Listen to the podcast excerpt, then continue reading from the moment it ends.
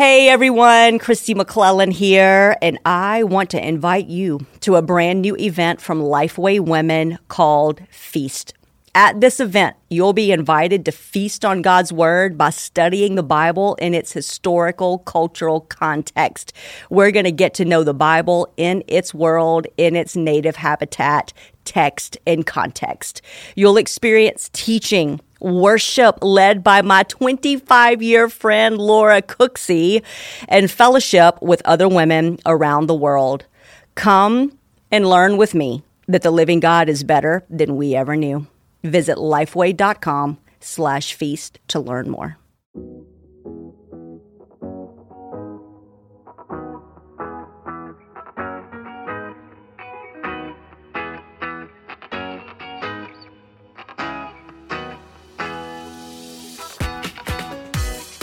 This is the Marked Podcast from Lifeway Women. We're your hosts, Elizabeth Hyndman and Kelly King. Each episode, we'll talk about what God is doing, how He has and is marking each of us.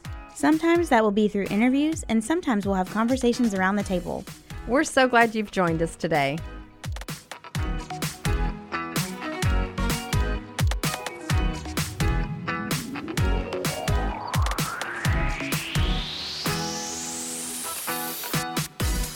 Hello and welcome to the Marked Podcast. I am one of your hosts, Elizabeth Hyndman, and I'm here with my co host, Kelly King. Hey, Kelly. Hey, Elizabeth. How's it going? It's good. It's good. we are going to talk about a book of the Bible that probably people haven't done a lot of research on. So that's it's pretty true. exciting. It's yeah. true. So, it's, yeah. It's got some catchphrases in it though that uh, we are familiar saying. with. So mm-hmm. yeah, but we're excited to talk with Hannah Anderson about her new Bible study, which is on the book of Ecclesiastes. But before we get started, Hannah, we always like to have people introduce themselves on the podcast. So tell us a little bit about yourself and your ministry. So I'm Hannah, and um, part of what I have done, what God has led me to, is um, writing and speaking over the last oh eight to ten years.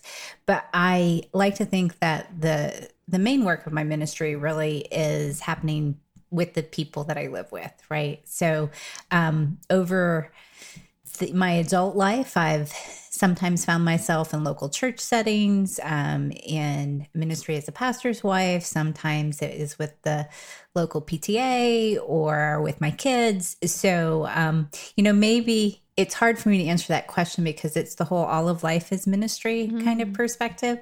Um, but if you have to really nail me down, the specific thing that God's brought for me is writing and speaking. Um, and so I'm excited to share this newest writing project with you.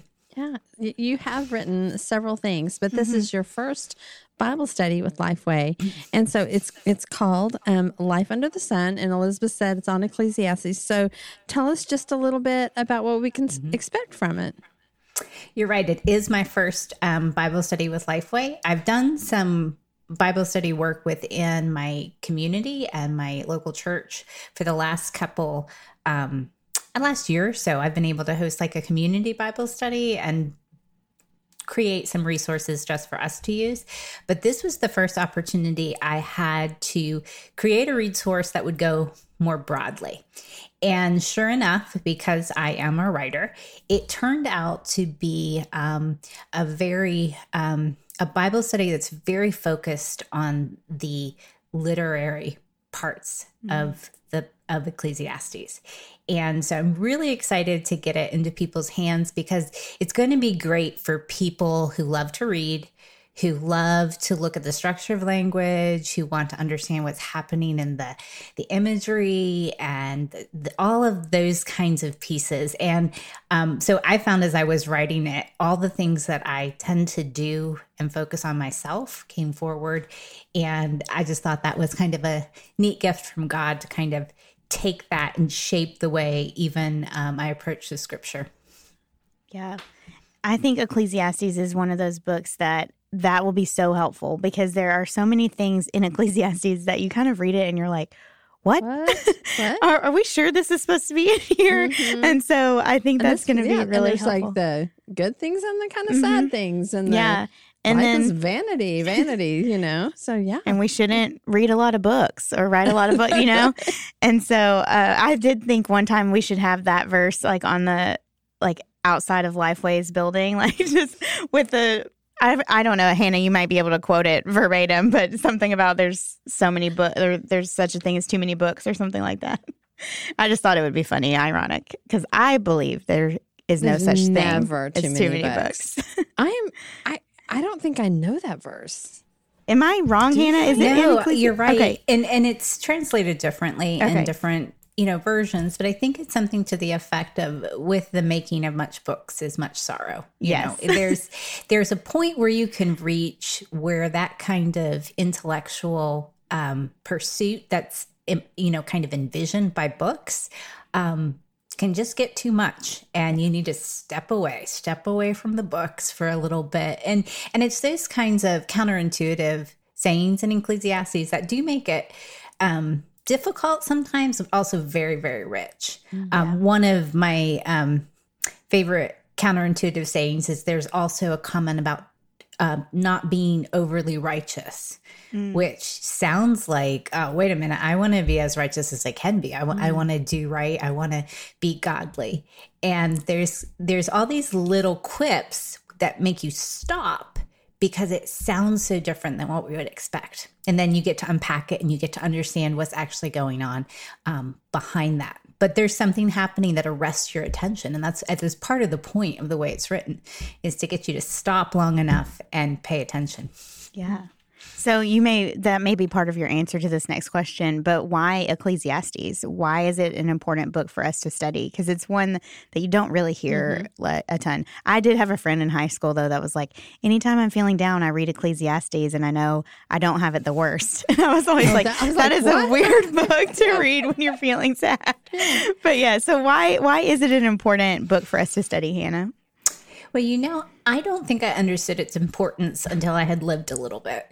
Um, when I was younger, I loved wisdom literature, um, just kind of caught my imagination and my attention. But I found myself drawn to maybe Psalms or Proverbs, Proverbs especially, because especially when I was younger and just getting into adulthood, Proverbs felt like, all right, this is how we're going to hack life. We're going to do this thing, right? Here's the wisdom. Here's, um, you know, God's kind of instruction manual for how you do this thing called life. And then you do that for a decade or two, and you're like, wait a minute, wait a minute, this is not turning out necessarily the way I expected. And I'm not sure what I did wrong. And so Ecclesiastes comes along and reminds us that there's a lot of variables in life that are completely outside of our control.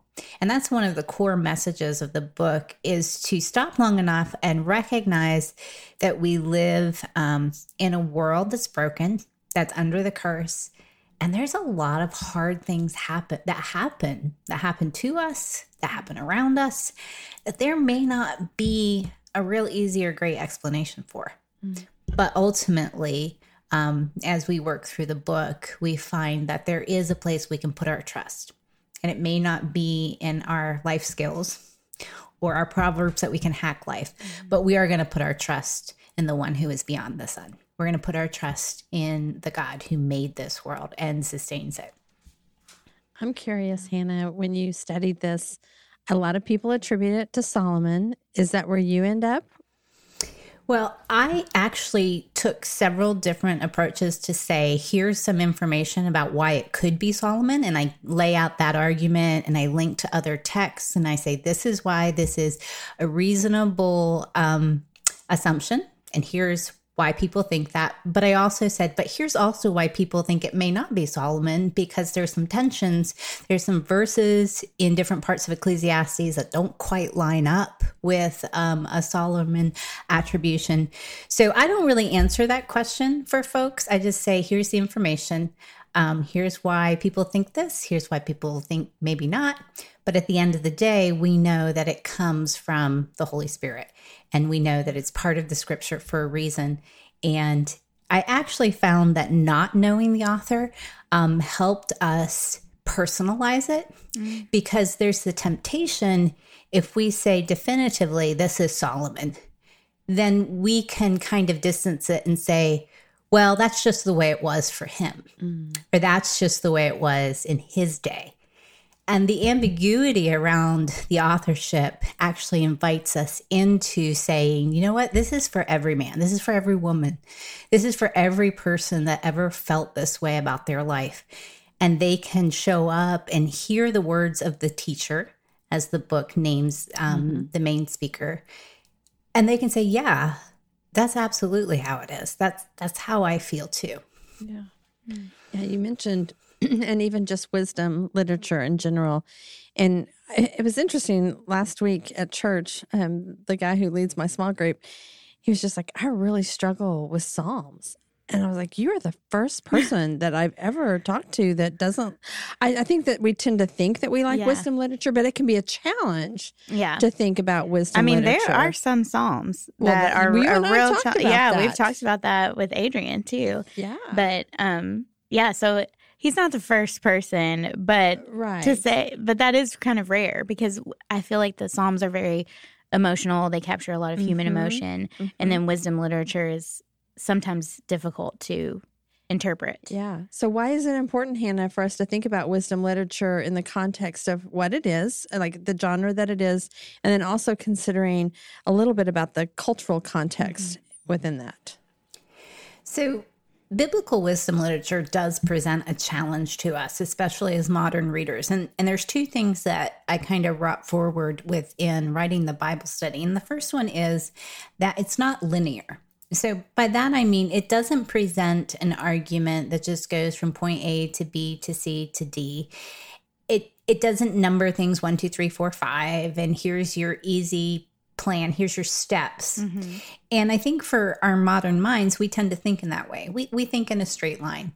And um, wisdom literature especially in, in the bible tends to go in a circle. It tends to come around and it says something then it'll drop it for a little bit and then it'll pick it up and talk about it again and around and around and around. And that's especially the case with Ecclesiastes, which it actually is a brilliant literary form because it's mirroring the um, verses that talk about life turning in circles. It turns, turns, turns, turns. And what you see within the book is the shape of the subject matter actually goes in circles too. Mm-hmm. And so you'll come back to the same topic over and over and over again in the book, but not in a linear way. He doesn't just deal with one topic and then move on to the next one and then move on to the next one. And I've heard some scholars suggest that wisdom literature takes literature takes this approach because that's the way life comes at us. Mm. We like to have very linear arguments because they feel controllable, they feel predictable, they're logical. But so much of life just comes at us randomly, mm-hmm. right? Mm-hmm. You think you're going down one path and then suddenly something else comes in and interrupts that, something you never saw coming. And so when we talk about wisdom literature, we're, we're talking about how do we live the lives God has given us in honoring God with our choices, with our discernment, with making sense of our lives. And so there's there's an element here where the the fact that wisdom literature isn't linear is because it models the way we actually go through life. So that that's the first challenge is that it's not a straight line. And we have to get comfortable with that kind of circling thought pattern. The other thing that makes wisdom literature um, a little bit of a challenge to us as readers is its poetry. And poetry is very dense compared to prose or narrative form. Even the epistles that we think are really, really dense theologically aren't as dense as wisdom literature. And, and a good example of this is you can take one proverb, um, whether it's found in the book of Proverbs or Ecclesiastes has Proverbs included in it as well. And you can take that one proverb and unpack it and unpack it and unpack it and mine it for wisdom, mine it for application, um, because poetry packs a lot of truth and reality into a shortened form um, in just a few words. And the work of poetry isn't in reading it so much as unpacking it. And so I like to think of poetry as a zip file right? So I don't know.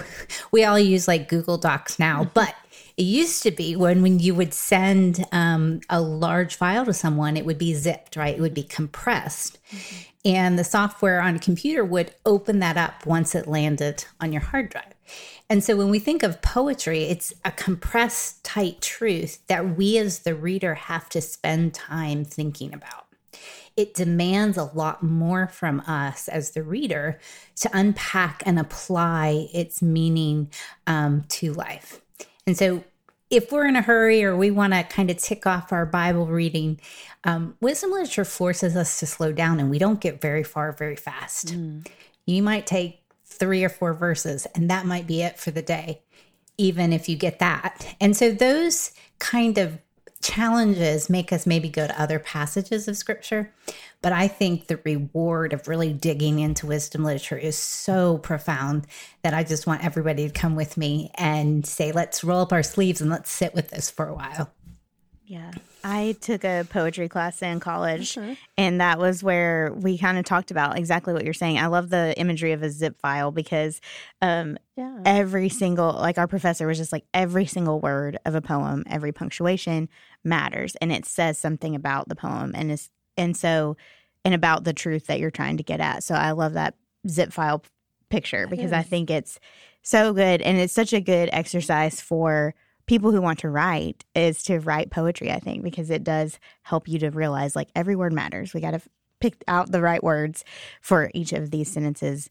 Um, and so, I'm a terrible poet. I think we've talked about this. Oh, like, have we? I feel like I need to, like, I feel like I need to grow in that mm-hmm. area. Mm-hmm. You know, I think I, I went as far as like haikus in fifth yeah. grade. That's about it. haikus you know. are fun, and yeah, that's a good exercise. Fun, yeah, sure.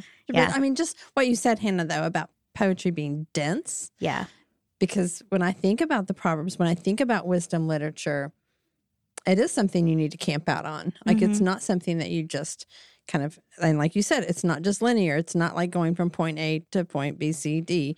It is, oh, okay, coming back around and yeah. thinking through that. So that's a really good way to look at that for yeah. sure. And speaking of like poetry, I feel like a lot of times when we think, we th- when we think of your writing, we think of art and beauty because mm-hmm. you do very much care about that, and that's evident in your writing. So, what place does art and beauty have specifically in Ecclesiastes, mm-hmm. but then also in our personal worship? Like, why? Because I know we have a lot of podcast listeners who may be like, I don't feel creative. At like, art kind of scares me a little bit to think about that. So, uh, how would you encourage those listeners, and what role does it play in our worship? I think this goes back to the conversation we're having about linear um, communication or linear discussions. And in our modern world, we tend to prioritize logic or ration, or we prioritize our brains, right? So if I can get the point of something, just the facts man. Just just tell me the point. Um, and so a lot of times our study will be very focused on well what is the meaning of this passage or what is the point of this passage? And one of the things that we forget because of our modern context is that we are not just heads on a stick right? We're not bobble dolls with just this big head.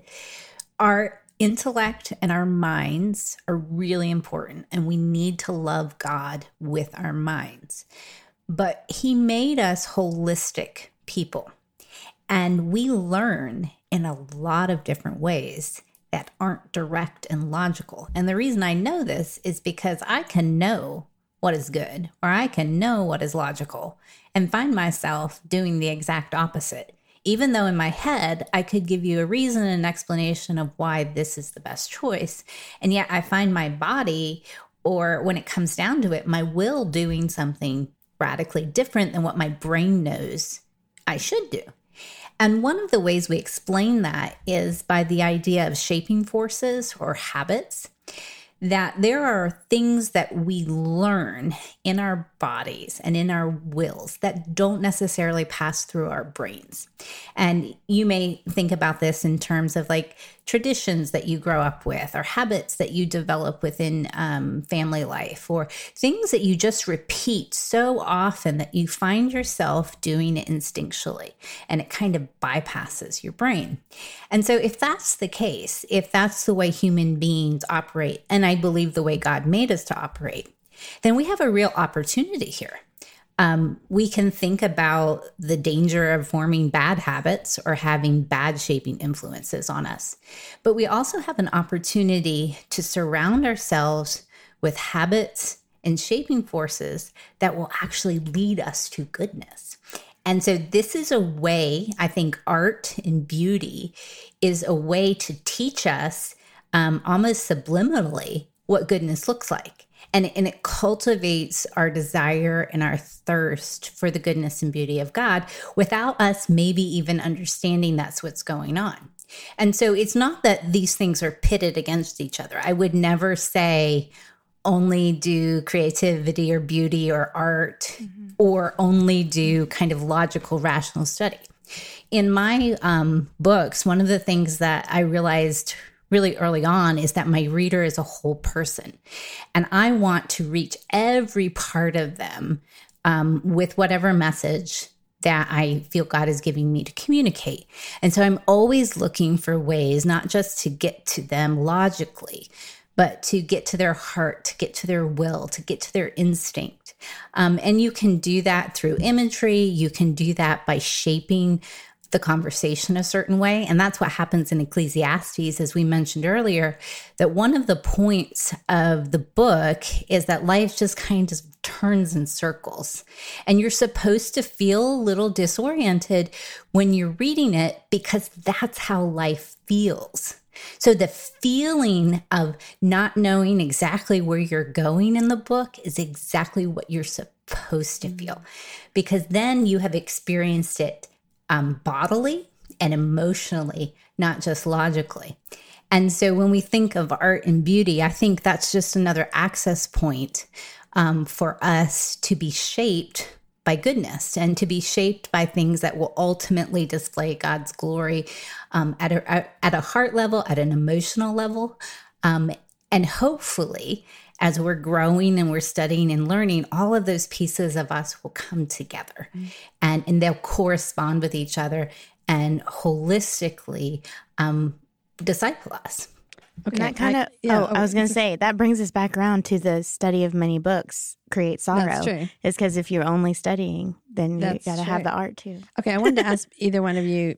So, have either one of you done one of those immersive art exhibits? Uh, like the Van, like the Gogh, Van Gogh? Or, uh-huh. no, I haven't. Have you done one, Hannah? I haven't. Okay, so w- my husband and I went about a year ago, and I really did not know what to expect. Everybody was just kind of talking about it, mm-hmm. and it, but it, what you said kind of reminds me of that because you go in and you become you're immersed in the art, like you're either sitting on the floor or on a chair, and it's all around you. You're part of it, and I feel like sometimes we we approach scripture as I'm going, I'm reading, I'm getting out of it. What do I do? What do I, what mm-hmm. what do we learn about God? Then how am I going to apply this to my life? But we don't sit in it and observe the beauty of it mm-hmm. and really immerse ourselves. And it comes back to that meditation part. I don't know. That just that picture came to my mind when you were that's really you're, that. you're absolutely you're absolutely correct, and I, and I love what you're pointing out about drawing us back to Scripture because historically, um, in the life of the church, Scripture wasn't read by mm individuals, right? mm Uh, literacy at the level that we experience it is a very modern thing, and so when people would learn the Scripture um, prior to to literacy, common literacy, it would be through hearing it so somebody else would be reading it to it, they would be listening to it. It would be through music. It would even be through stained glass mm-hmm. and art where these things were being demonstrated, maybe in a literal way. Maybe it's a picture of one of the stories, but it could be through symbolism just as much. And, so some of our doctrines that we um, love so dearly have been um, represented throughout church history symbolically. You think of a circle or you think of a triangle, and that's communicating something about God, God's everlasting nature of the circle or the, the triangle as the triune God. And so I think for us, kind of recovering art and music and even symbolism is a way for us to sit in the scripture, mm-hmm. even though it's not what we're accustomed to with that kind of direct reading. Yeah. When you visit like cathedrals yeah. and like yes. places of worship from you know hundreds and thousands of years ago mm-hmm. you see like they had uh when i was in the roman coliseum there was a picture of jerusalem like on the wall and it was fa- very faded but the our tour guide was like this was their google images he was like this yeah. is where this yeah. is what they looked to to see what jerusalem looked like because it was a church at, the coliseum was used as a church for part right. of the time so they said they drew jerusalem up there so the people could see it and i was like i never even thought about mm-hmm. the fact mm-hmm. that they wouldn't have maps like just in the back of their bibles that they carried around so they mm-hmm. needed to mm-hmm. know what jerusalem looked like um, which was such yeah. a fun thing kind of like Kristi McLelland always talks about how we feast on the word, we eat yeah. the word, we ingest it, it becomes part of us. Mm-hmm. So, yeah. Well, and taste and see and the Lord is good. It's two yes. senses. Yeah. yeah. So, yeah, it's all over our scripture if we it just really paid attention. Take, pay attention. Sure. Yeah. You want to, okay, oh, you I'll, go. I'll, I'll jump in. so we want to talk a little bit about your children's book too, because you also have written some children's books. But the the newest one is "The World God Made," which I actually have a copy that mm-hmm. I gave um, to my daughter for my grandson's little library, and it is it is so pretty, like just it's the so the nature pictures and the animals and things like that. So, what have you kind of learned about just kind of diving into different spaces in the books and children's books? Yeah, I, I, again am surprised, number one, that I wrote a children's book, surprised that I wrote a Bible study, surprised that I wrote any books, to be uh-huh. honest. But there is kind of a diversity in what I've been able um, to tackle, whether it's essay collections or um, more typical trade books. But one of the things that I have enjoyed through that whole process is learning how to design a resource with the reader in mind. Mm-hmm. And so that's one thing that has been um, continuous, regardless of what type of resource I'm creating, is I'm envisioning the person holding this in their hands and reading through it or paging through it. And so even with the children's book, I actually had an image of a group of people sitting with the book multiple ages, you know, maybe a younger child on the couch next to either an aunt or an uncle, and an older child kind of standing behind, hanging back because they kind of don't want to be part of like the little mm-hmm. kids' children book, but also this is really interesting and they don't want to be left out.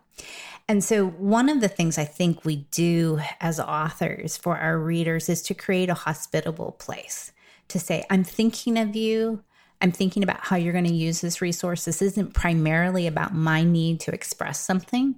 Um, this is about taking all the design elements that I've learned, whether it's length of a book, how to structure a book, the image, the feel of the book, and take all those design elements and try to figure out through the Holy Spirit's help. what is the best way to bring those together for a particular reader? And you know, I say, you know, through the Holy Spirit's help because there have been times when I've been really, really stuck mm-hmm. and I didn't know the way forward with a design. And um, one thing in particular I remember was when I wrote Humble Roots, which is a trade book.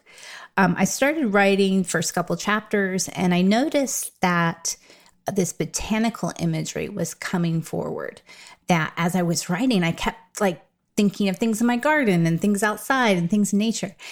And I got about four or five chapters in, and I was like, oh no, I have written myself into a problem because now I've used enough botanical imagery that it's going to be a motif in the book.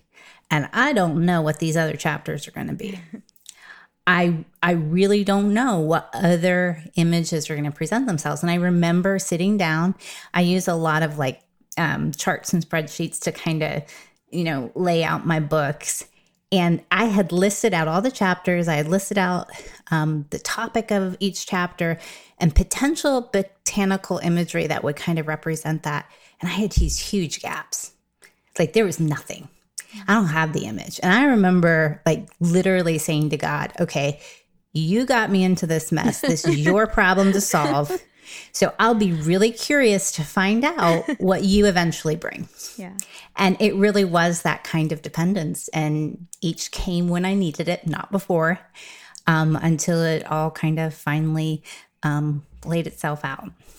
Yeah. That's That's a good Yeah. word too for anyone that's like leading a Bible study, leading a ministry, um, writing resources for even like you said, you wrote resources for the people in your community Mhm. um, to remember your audience and what is Mhm. going to best serve them in this current season. And to depend on the Lord when you And get- depend when on you- the when you Lord. get to that point where you go, I'm not sure where I'm going with I- this, and you got yeah. me in this mess. So come on, I love up. that. I think I'm going to start praying that more like, you got me into this mess. yes, I think so. I think- yeah. Well, Hannah, this is the Marked podcast. So, the question that we always ask each of our guests is What is one thing that has marked you in your walk with Christ? You know, one of the things that I can't escape is how much God is at work without me knowing it. And before I even realize that I'm going to need something or how something is going to play out in my life. And for years, I'll just give an example. For years, um, I had gone to college and I studied liberal arts. I studied the humanities. And for a very long time, it made me a great dinner guest and completely unemployable. and Yes. As an English There- major, I understand. so so I had these years and they were the years I had young children. They were the years I was kind of really giving my focus to building my home. But there was always this sense of I made a mistake. I should have studied something different. I should have studied something more practical, something that I could have at least gotten a job in. And then when God started to open opportunities to write and started leading me into the spaces I'm in now, I was just in awe of the education he gave me. And I thought, you could not have better prepared me for the work I'm doing than to have had that. Um, it was a liberal arts education from a Christian college. So I also had the Bible, the theology. And there'll be days when I think, wow, I thought I'd made a mistake, but you were leading that whole time and you were guiding, and I didn't see the wisdom of it until years later. And so when I think of my work walk with Christ, I see it as marked by um, a benevolence and a, and a providential care that is always two or three steps ahead of me um, and just kind of beckoning me down the path, saying, Hey, I got this. Just trust me. This will all make sense at some point. That's really good. Well, I'm excited about your study. I'm excited to dive into it and to, you know, maybe take a grip through it because I do think that there's just something really special about wisdom literature and for the opportunity for us to take a deep dive into some of the things that we just sometimes gloss over or we just put on a little uh, piece of wood and we ha- hang it in our, you know, hang it in our bathroom or whatever. So, you know, that tends to be a, a lot of Ecclesiastes. So, Hannah, thanks so much for joining us today. And listeners, thank you for being a part of our uh, podcast. And we will see you here next week.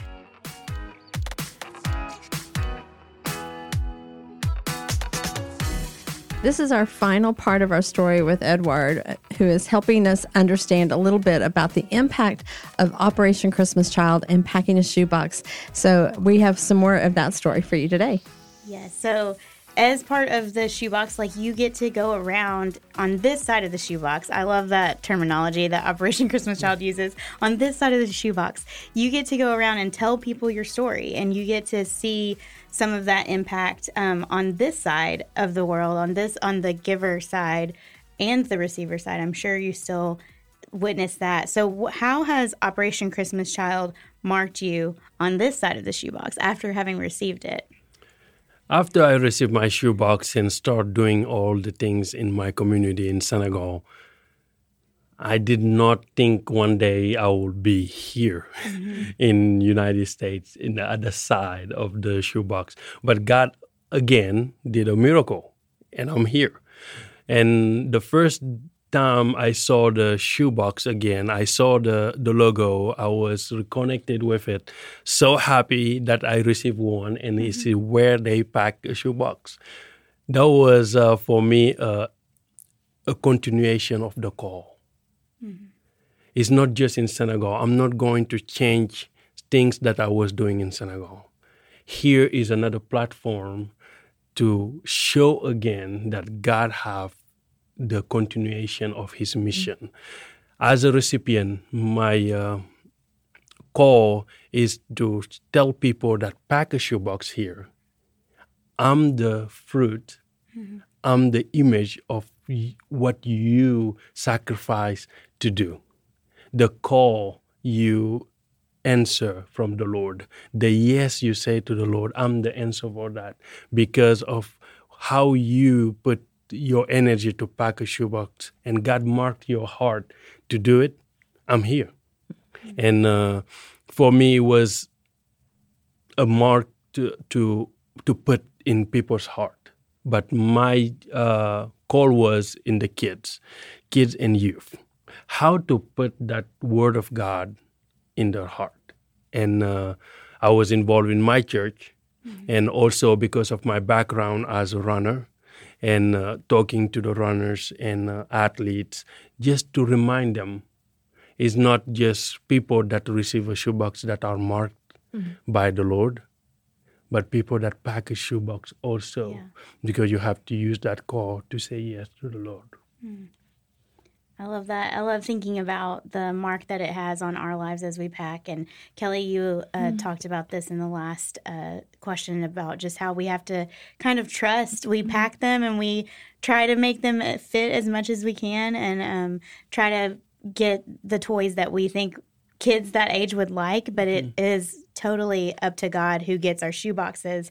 And it is so cool to see those stories take place and the level of trust we have that the right kid will receive the right box. And we've heard over the years story after story of like just the right box getting to just the right kid. And so Edouard got a yo yo, and that was a way of community outreach. And so I love hearing how God uses that and um, the impact that it has on both sides of the shoebox. So, absolutely. We want to encourage all of you, whether your church is involved in, in packing boxes or you as just an individual, if you want to find out more information, go to our show notes and we would love to help you know how to pack that box.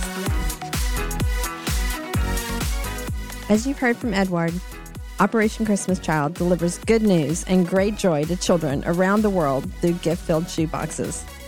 Shoebox gifts provide an opportunity to present the gospel to boys and girls in a clear, child friendly way. And you can pack a shoebox too. Drop off your packed shoebox during the third week of November at one of their 4,500 drop-off locations across the country. Visit SamaritansPurse.org slash OCC for more information.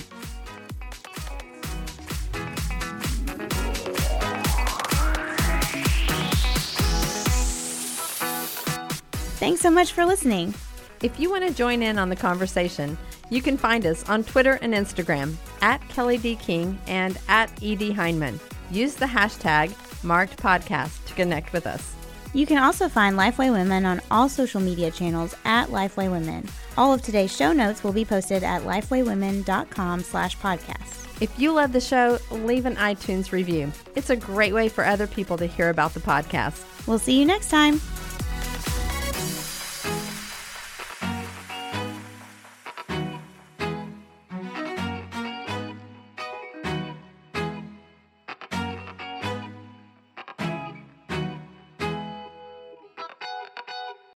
Home should be a place where we feel at peace, where we can be ourselves, where we feel loved. For a lot of us, though, home is a place of heartache, hurt, and loneliness. As believers, Christ promises us an eternal home. But what does that actually look like? And how do we deal with our current homesickness? I recently wrote a Bible study called Come Home for Women, and I'm so excited that Come Home will also be available for teen girls. It's perfect for small groups, helps girls answer important questions, and gives us a richer understanding of what kind of home God's building for us. The release date for Come Home for teen girls is August 1st, but you can pre-order it now at lifeway.com slash come home. Don't miss out on this opportunity to help girls belong and be loved. Again, you can pre-order it today at lifeway.com slash come home.